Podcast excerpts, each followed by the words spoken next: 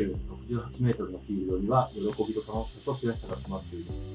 サッカーを愛するクリエイターたちの雑談ポッドキャスト FM105、今日は渋谷からお届けします。パーソナリティは湘南ベルマーレサポーターのデザイナーがほいとシンデレスパルス渋谷 CFC サポーターの小平田竹パンです。はい、えー、10月2週目放送のえー後半戦ですが、はいえー引き続き工事の音がもうどうにかしてほしい入っこてれるかなとマ思いまジすけどで皆さんすみません。申し訳ございませんっていうか、工事 BGM で、えー、お送りします。本当だねいや今週マジで BGM なしで工事の音だがけで工事の音だけで行った方がい いか BGM と混ぜたらどうなるか。な はい、ということで前半は J リーグ、まあ、J2 の話を中心に、はいえーまあ、てか静岡ダービーの話で、うんえー盛り上がりましたけうど、んうんえー後半戦ははい ACL 天皇杯、あと地域リーグの話をしていきたいと思うんですけど、はいはいえー ACL、えーありましたね。そ先し週て、のうんタモさんも行かれてましたね。そう僕ねあの飲み会が水曜日にあると思ってたんだけどよくよく見たら木曜日と勘違いし てて 水曜日行けるじゃんと思って急遽参戦しましたえー甲府の試合ですよね。甲府の試合です。甲府対ブフリリーーララム。うん。いや、話題になってますね、この試合は。ね、あのー、他のサポの人たちも、みんなユニフォーム、自分のチームのね、来て、来てくださいっていう、えーと、呼びかけもあって、はいなんか盛り上がってたよね。面白かったですね。うんなんか、あの、僕、ちょっと打ち合わせないといけなかったんですけど、うん行うん。きたかったなと思いましたうね。ん、いい試合でしたよ、試合も。幸せな空間だなそこが、と思って。しかも最後にうん。劇的な勝ち方でした。そうそうそうそうそそれを、うんサポが、あの、甲府サポをこう、えー盛り上げてる、あの、祝福してる感じとか、う。うんうすんうん。ごく良かった。そうだね。僕はなんかあのやり方、面白かったなとう思っん。て。J2 を代表して、えーそうだよ戦いねに行ってる感じだね。なんかあのー、6000人が、えー利益の損益分岐点らしい。え、あ、まあそう、そ買っれぐたらんだいでけいいんだど。、そう、動動員がね。だけど、あの試合1万1000人入ったから、ああ、よかった。うん、そういうのも良かったなと思いましたよ。その中で、んまあ、このユニフォームがいたみたいな話になると思うんですけど、うん渋谷 CFC のユニフォームの方もあ、本いらっしゃったそうで、映像に映ってるみたいで、まあ、シテへィのスタッフの人からうんうん。あー凱旋されてたんですけど、うんうん。まあ、あの、その方は、この番組を聞いてくれてる方です。 そうなん僕も映像で見ましたが、あ、うんあの方だなってあ、ありがとうございます。すごいですね。うん。あの、今いろんなチームが。で、どのユニフォームがいたかまとめてた方がいたんで、はそこに渋谷 CFC を見ましたよって僕がポストしてい。うん うん。ありがとうございます。はい。いはや、なんかね、うん ACL はね、日本チーム全勝だったんじゃないですか、この週は。い。そうなんだ。そうそうそう。ん。あの、浦和も勝ちましたし、うん川崎も横浜も勝って、うん日本チーム全勝でございました。なるほど。はい。まあ、決勝トーナメントね、行って、最後の時まで行って、えー、ドリームサウジアラビアチームと戦ってほしいですけまあ、そうだね。ど、でもとて緊来るかも。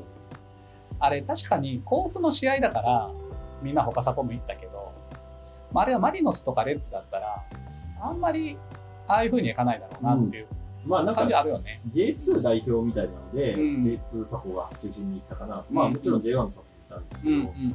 その感じ良かったです。ゲークラも J2 代表みたいな。そうだね。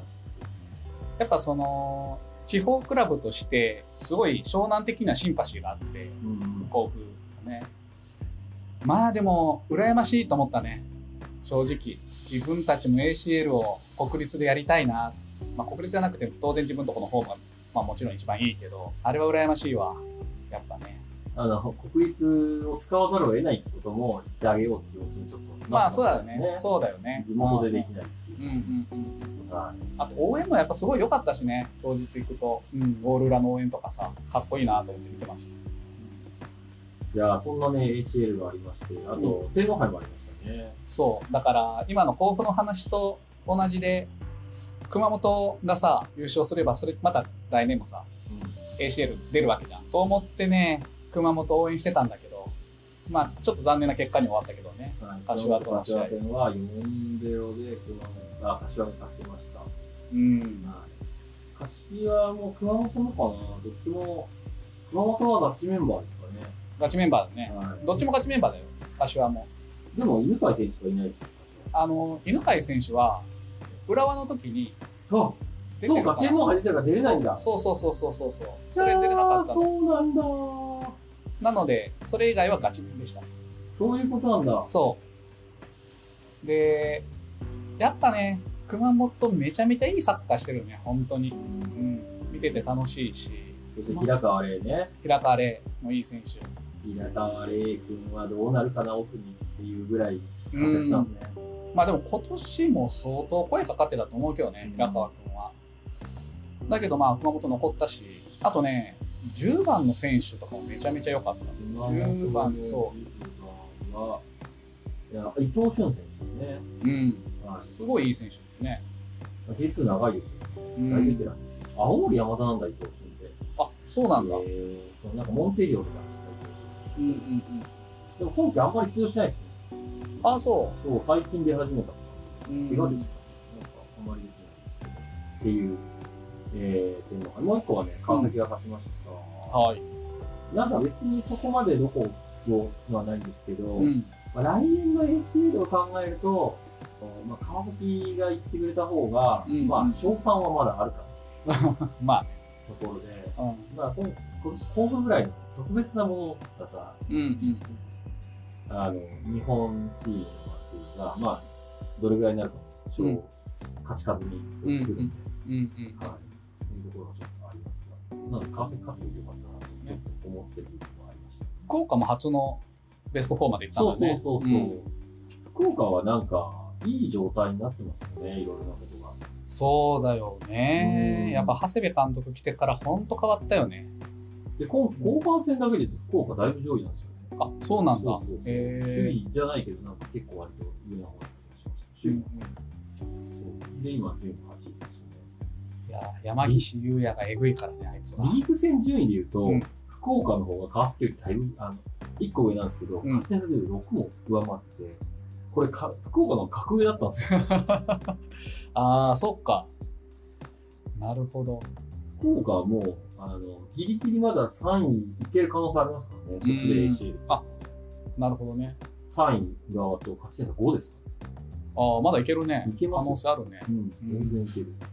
そはっいか。最近あれですね、上位3チームがうん天皇杯優勝しないから、うん。 4位のチームが天皇杯行くことがないです。ああ、なるほどね。それがないのか。昔は天皇杯もそこが勝ったあったねっていう時期がありうまんすうんねうんうん。はい。まあそんなね、あの、うん J リーグの、プラスアルファ J リーグですから、 日本サッカー協会管轄カテゴリー J リーグのコーナーです。はいじゃあここからはね、皆さんお待ちかね、えーはいエンジョイ地域リーグのコーナーです。はい。はい。日本で唯一、えーこういうコーナーをやっている、えー我々でございます が、渋谷シティ FC、えー、FC 一応つまりを中心に、全国の地域リーグの情報をお届けしますと。はい。えー、いうんですけど、はい。今日のお話は、うんえー関東昇格トーナメント、まあ関東社会人サッカートーナメントっていう言い方なんですけど、はいそのお話をします。うん状況で言うと、渋谷シティ FC は東京都一部リーグを優勝しました。レギュラーシーズン日程終わって、1位になりました。うんで、じゃあ昇格だではなくて、関東っていうのは、うん。東京、千葉、埼玉、神奈川、えーいろいろな県の集合体なので、うんそれぞれの上位チームが集まったトーナメントをやって、上位2チームに残ると、えー昇格になります。はい。これがトーナメントという残酷な仕組みなんですよ。うん。そうなりました。ただ1位抜けなので、ちょっと組み合わせは恵まれるっていうのはうん。あって、うんで、抽選なのかなの結果が出て、えー組み合わせが全チーム出ました。はいえー。渋谷の初戦、えー11月4日、対戦相手は、越谷 FC というチームでございます。はい。これね、調べたんですけどね、うん。クラブユース、うーん、なんだろうな。下の世代がメインのクラブチームって感じがしましたね。トップチームも存在してるんですけど、はいあんまり知ってる選手がいないなという感じのうん。チームでした。うん。うんあの、経歴見てもね、なんか全所属が社会人サッカー系が多いので、でもね、埼玉2位なんですよ。なるほど。なんか、どれぐらい強いんだろうか結構僕的にはあんまりわかんないですそうだよね。で、ここ勝つと、はい。次、翌日なんですけど、えー、市川 SC と江戸オールユナイテッドの勝負。うん市川 SC は千葉1うん位、江戸オールは東京3位では行っいてるんですけど、まあ、ここと対戦します。えー、江戸オールが来るとね、開幕戦のリベンジマッチ、そうだね。 2人退場しまってしまったり、うん。で市川の方は誰がいるかなと思って見てたんですけど、一人、えー、柴村直哉選手といううのがいんて、この選手、去年まで渋谷シティ FC にいました。はい。そこはちょっとね、はい、甲府とかでやられていた、うん元 J リーグなんですけど、えー僕と同い年の41歳なんです けど、あ大ベテラン結構大ベテランね。だった。うん。塩村さんいるわ。あります。はい。で、なので、ここがちょっと気になるなというところですけど、で千葉1位なんですよ。いつか、どれぐらいかと。はい。なんかメッセージいただいてますね。このそうだね。このえーっとね、東原宗志さん。はい、ありがとうございます。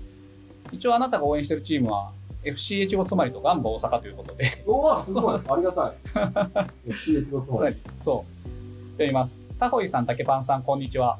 まずは静岡ダービー勝利おめでとうごあざりいがとうまございす。ます。気づけば普段は見ないハイライトを探してチェックしてまし た。ありがとうございます。そして前回メッセージをご紹介いただきありがとうございました。はい。サッカー審判×梅農家という活動に興味を持っていただき、非常に嬉しかったです。きっかけとなった社会人サッカークラブについてもいつかお話しできればと思います。ありがとうございました。最後にクソマニアックとおっしゃっていた関東社会人トーナメントですが、準決勝で、えーこれは小江戸川越を撃破し、うん決勝戦はローバスの対戦を期待して渋谷を応援します。とのことです。はい。そうなんですよ。で、これあの、エドール1対1うん。の対戦に勝つと、うん。えーベスト4で当たる可能性があるのが小江戸川越です。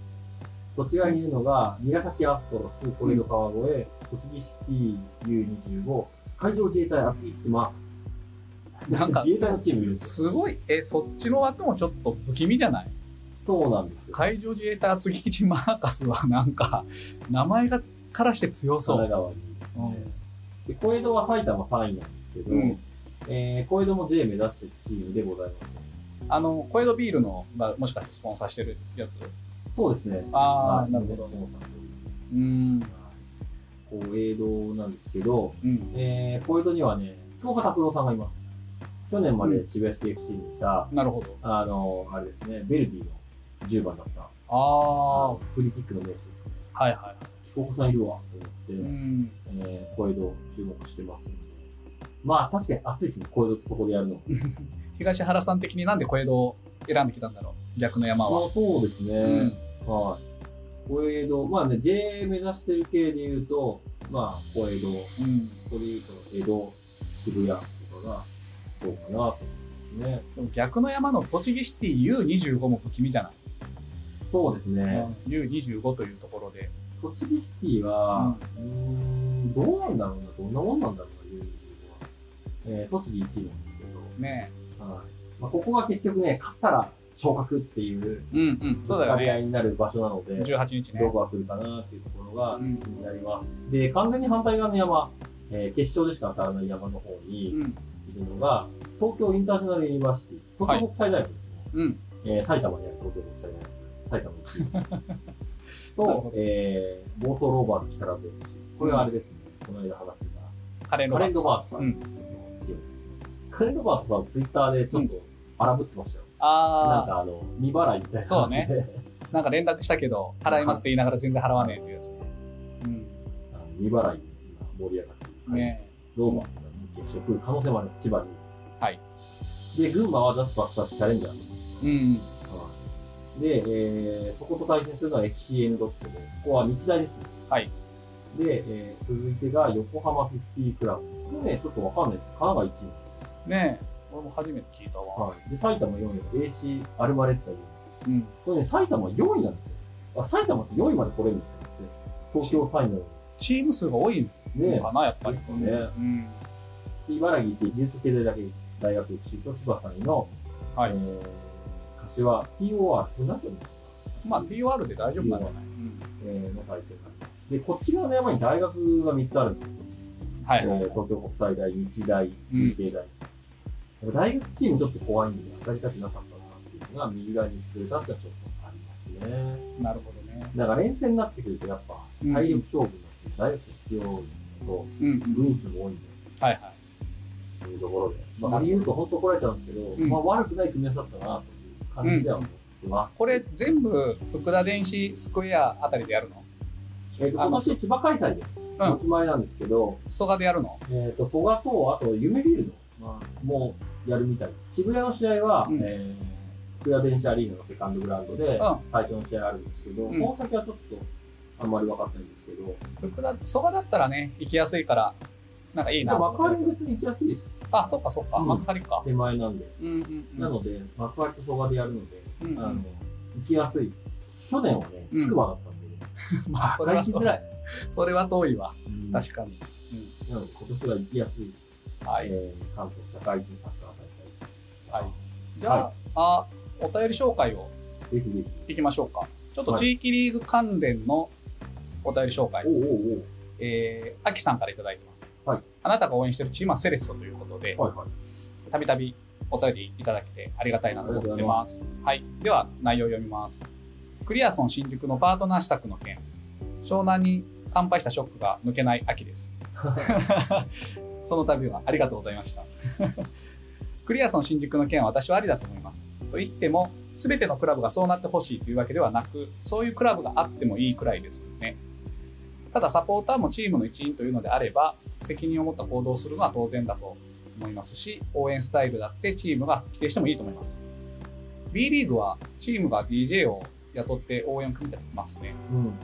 あと、竹パンさんが先週、J リーグアメリカを応援スタイルとして見習うべきではというお話をされていましたが、私が観戦した時の印象は、基本仲間で喋ってる試合見てないなので、あまり参考にならないかと思います。これね、とのことです。メッセージ、一個だけ間違え、あの訂正すると、うんアメリカは、うんあの応援のスタイルの話ではない です。経営のところの話、はいはいなるほちょっど、ね。と応援の仕方は、うんまあ、あんまりわかんない。うんはい。これね、はい先週クリアソンの話をまあ聞きたいなって言いながらあまりクリアソンに関する情報を僕も X とかにポストしなかったからこれ話すにも調べるのにだいぶ時間かかるじゃない皆さんがだから皆さんでもとりあえず行かないとですよ、僕らは。そうあの一回見たいなと思って、先週見てたノートでクリアソンの応援を実際見に行った人、はいその人はレッドサポーターなんだけどなんかその人ブログ読んでてなんか僕も自分は応援しないけど応援スタイルとしてはありだなっていう結論だったんですだからちょっと一回行ってみたいなと思いましたクリアソン新宿あの先ほどのメッセージもありましたけど、うん B リーグ、バスケットボールは、うん完全によく考えたらそのスタイルなんですよね。あクリアソンスタイルえーそうですね、うんチームの雇ったうんあの DJ が、うんあの町場でやったと、ゴージェッツ、ゴージェッあツーみたいな感じでみんなが合わせて、うんあのディフェンスで D、ディフェンス D、ディフェンス D でやるんうですんけど、まあ、B は大体そんな感じです。確かにね言われてみれば B リーグスタイルですね。うんうんそうですねで今、クリアソンの話が出たんで、うんえー、JFL の24節、はい週末ありましたけど、はいこれね、結構熱かったんですよ、結果が。あそうなんだ対戦カード。はい首位、ホンダ FC 対2位、ソニー仙台がありました。はいはいはいはいで、これ、ポイントは、ホンダ FC1 位、えーうんソニー仙台2位だと、うんどこも昇格しませんって いう、ザ・門番の2チームが実態なんですけど、はいこれ、ソニー仙台勝ちました。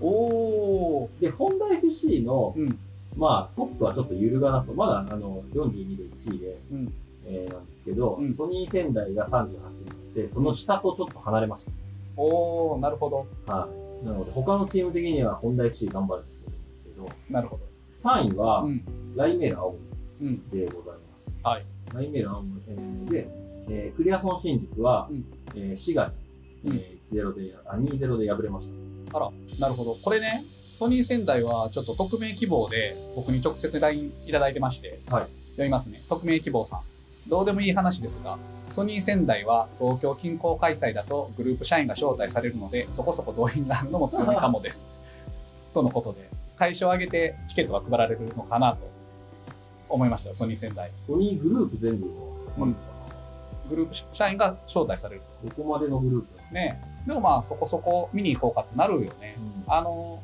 俺ヤマハさんの仕事を昔やっててヤマハさんって野球だけど社会人対抗野球なんか東京ドームのトーナメントやるんだけどやっぱ結構ねみんな社員さん見に行くもんねへーそう面白いしそういう盛り上がりはあるのではとは思いますはい。なので、あの、クリアソン J 昇格問題みたいな、問題じゃないですか。J 昇格した ら、スタジアムどうするんだ話があったんですけど、うんちょっと今ね、7勝ち点離れちゃったんで、ちょっと厳しくなってはい。で、残り試合が、うんあと、えー6試合のところ5試合のところなのかうん。なという感じでございます。で、7、3、ちょっと厳しいかなっていう状態にはなりましたね。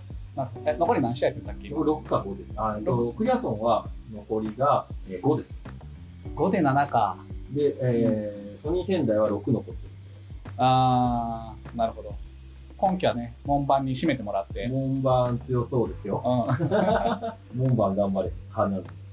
ん。 なるほど、ね。渋谷が行くまで待ってる。ということでご ざいます。はい。はい。じゃあ最後、お便り紹介。はい。まあ、お便り紹介ちょっともう、だいぶ残り少ないんですけど、スーシーさん。あ、竹パンさんに読み上げてもらうの初めてかも。熱狂的リスナーよりということであ、前回、あの、放送中に、そうそうそう。リアルタイムで、 ちょうど直前に来たんです。そうそう。熱狂的リスナーよりって書いてあありがとうござい ます。嬉しい。る。面白いな、スーシーさん。ぜひ、あの、熱狂的リスナーとしてのね、銀字をまた示していただきたい ですね。なんだそれ。まあでも皆さん本当にね、うん清水の試合を聞いていただいて見ていただいて、そうねすごく嬉しいですよ。うん。湘南札幌のこの清水への好感度上がってるんじゃないかと思います。あと、まあ、あの、やっぱ応援とかに対しては、サポーターのあのサンバのはい評価高いよね、清水は、ね。そうですよね。昔から。いや、それで言うとう、ん、新スタジアム欲しいっすね。いやーやっぱ満員で1万8000なんですよね。うん、それは湘南もね、結構あって、多分オフシーズンあたりにエンブレムの話とかスタジアムの話とかは、ちょっとしたいですね。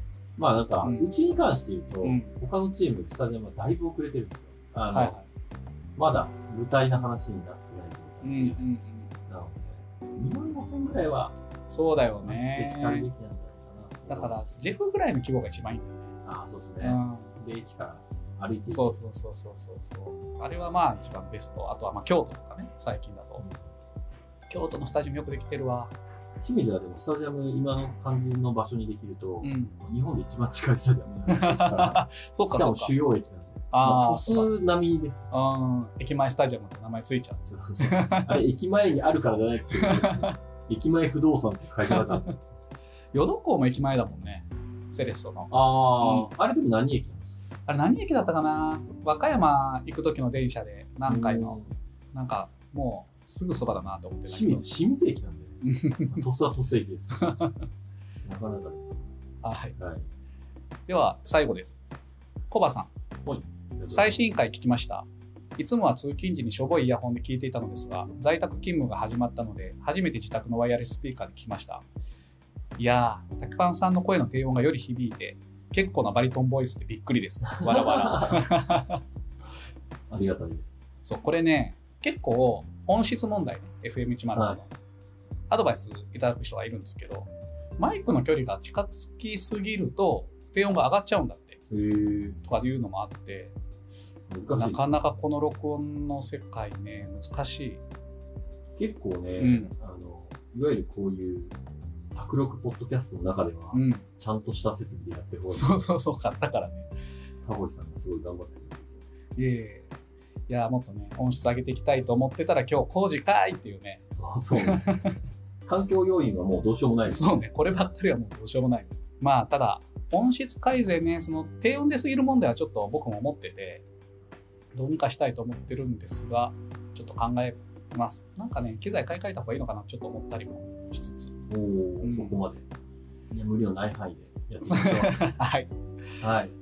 じじゃあ、ゃあ、ああの、今週に関しては、うんあの、以上なんですけど、はい僕、これ、木曜か金曜アップですかね。うん金曜日、うん日本代表戦、はいは日い。本対カナダ、現地行ってまいりますので、お、どこでやるの場所新潟です。新潟行くんだ。い新い潟行っなてき。ますので、ビッグスワはい。はいそのお話もできればなと。ひ三笘選手ね、うん参加になっちゃったんですけど、うんえー、奥貫幹事選手呼ばれましたね。追加招集で。ン。あれ、読めないよね、あの 感じ。初見だ奥と貫。三笘がのトマをやっと覚えたと思ったら、この奥貫会。緩んでる。下の名前も覚えない。あ、じゃあ読めない。えーぜひ、えーそれを見ていきたいと思います。いいな。で、週末は事実お休みお休みでございます。ということは、代なんで休みなの完か全知にらないんですけ完全に代表ウィークあ、でも代表関係ないか。ど、代表で関係ないですね。J3 はあると思いますけど、残り試合が多い。日程合わせだ。で、来週はうん、ちょっとマニアックなうん海外の話をしたいと思います。えええー海外日本人サッカー選手のデータ、データというか、はい。 また表をね、うんデータではないです、僕表ですけなるほど、ど。表を作ってそれを話したいと思いじゃまあす。来週は代表とマニアックの話。海外のマニアックな話をしてわかりました。世界10大リーグの話をしまそんす。なのあったっけそんなのあったっけはい。はい。では、来週もお聞きください。はい、今週も FM105 をお聞きいただきありがとうございました。気に入っていただけましたら、Spotify や Apple Podcast などでフォローいただき、評価星5でお願いします。X もやってますので、ご意見、ご感想、取り上げてほしいトピックは、ハッシュタグ FM105 でポストしてください。X 以外にも、プロフィール欄にお便りフォームを設けていますので、お気軽に投稿お願いします。ではまた来週お願いします。お願いします。はいありがとうございまあしりた。がとうございました。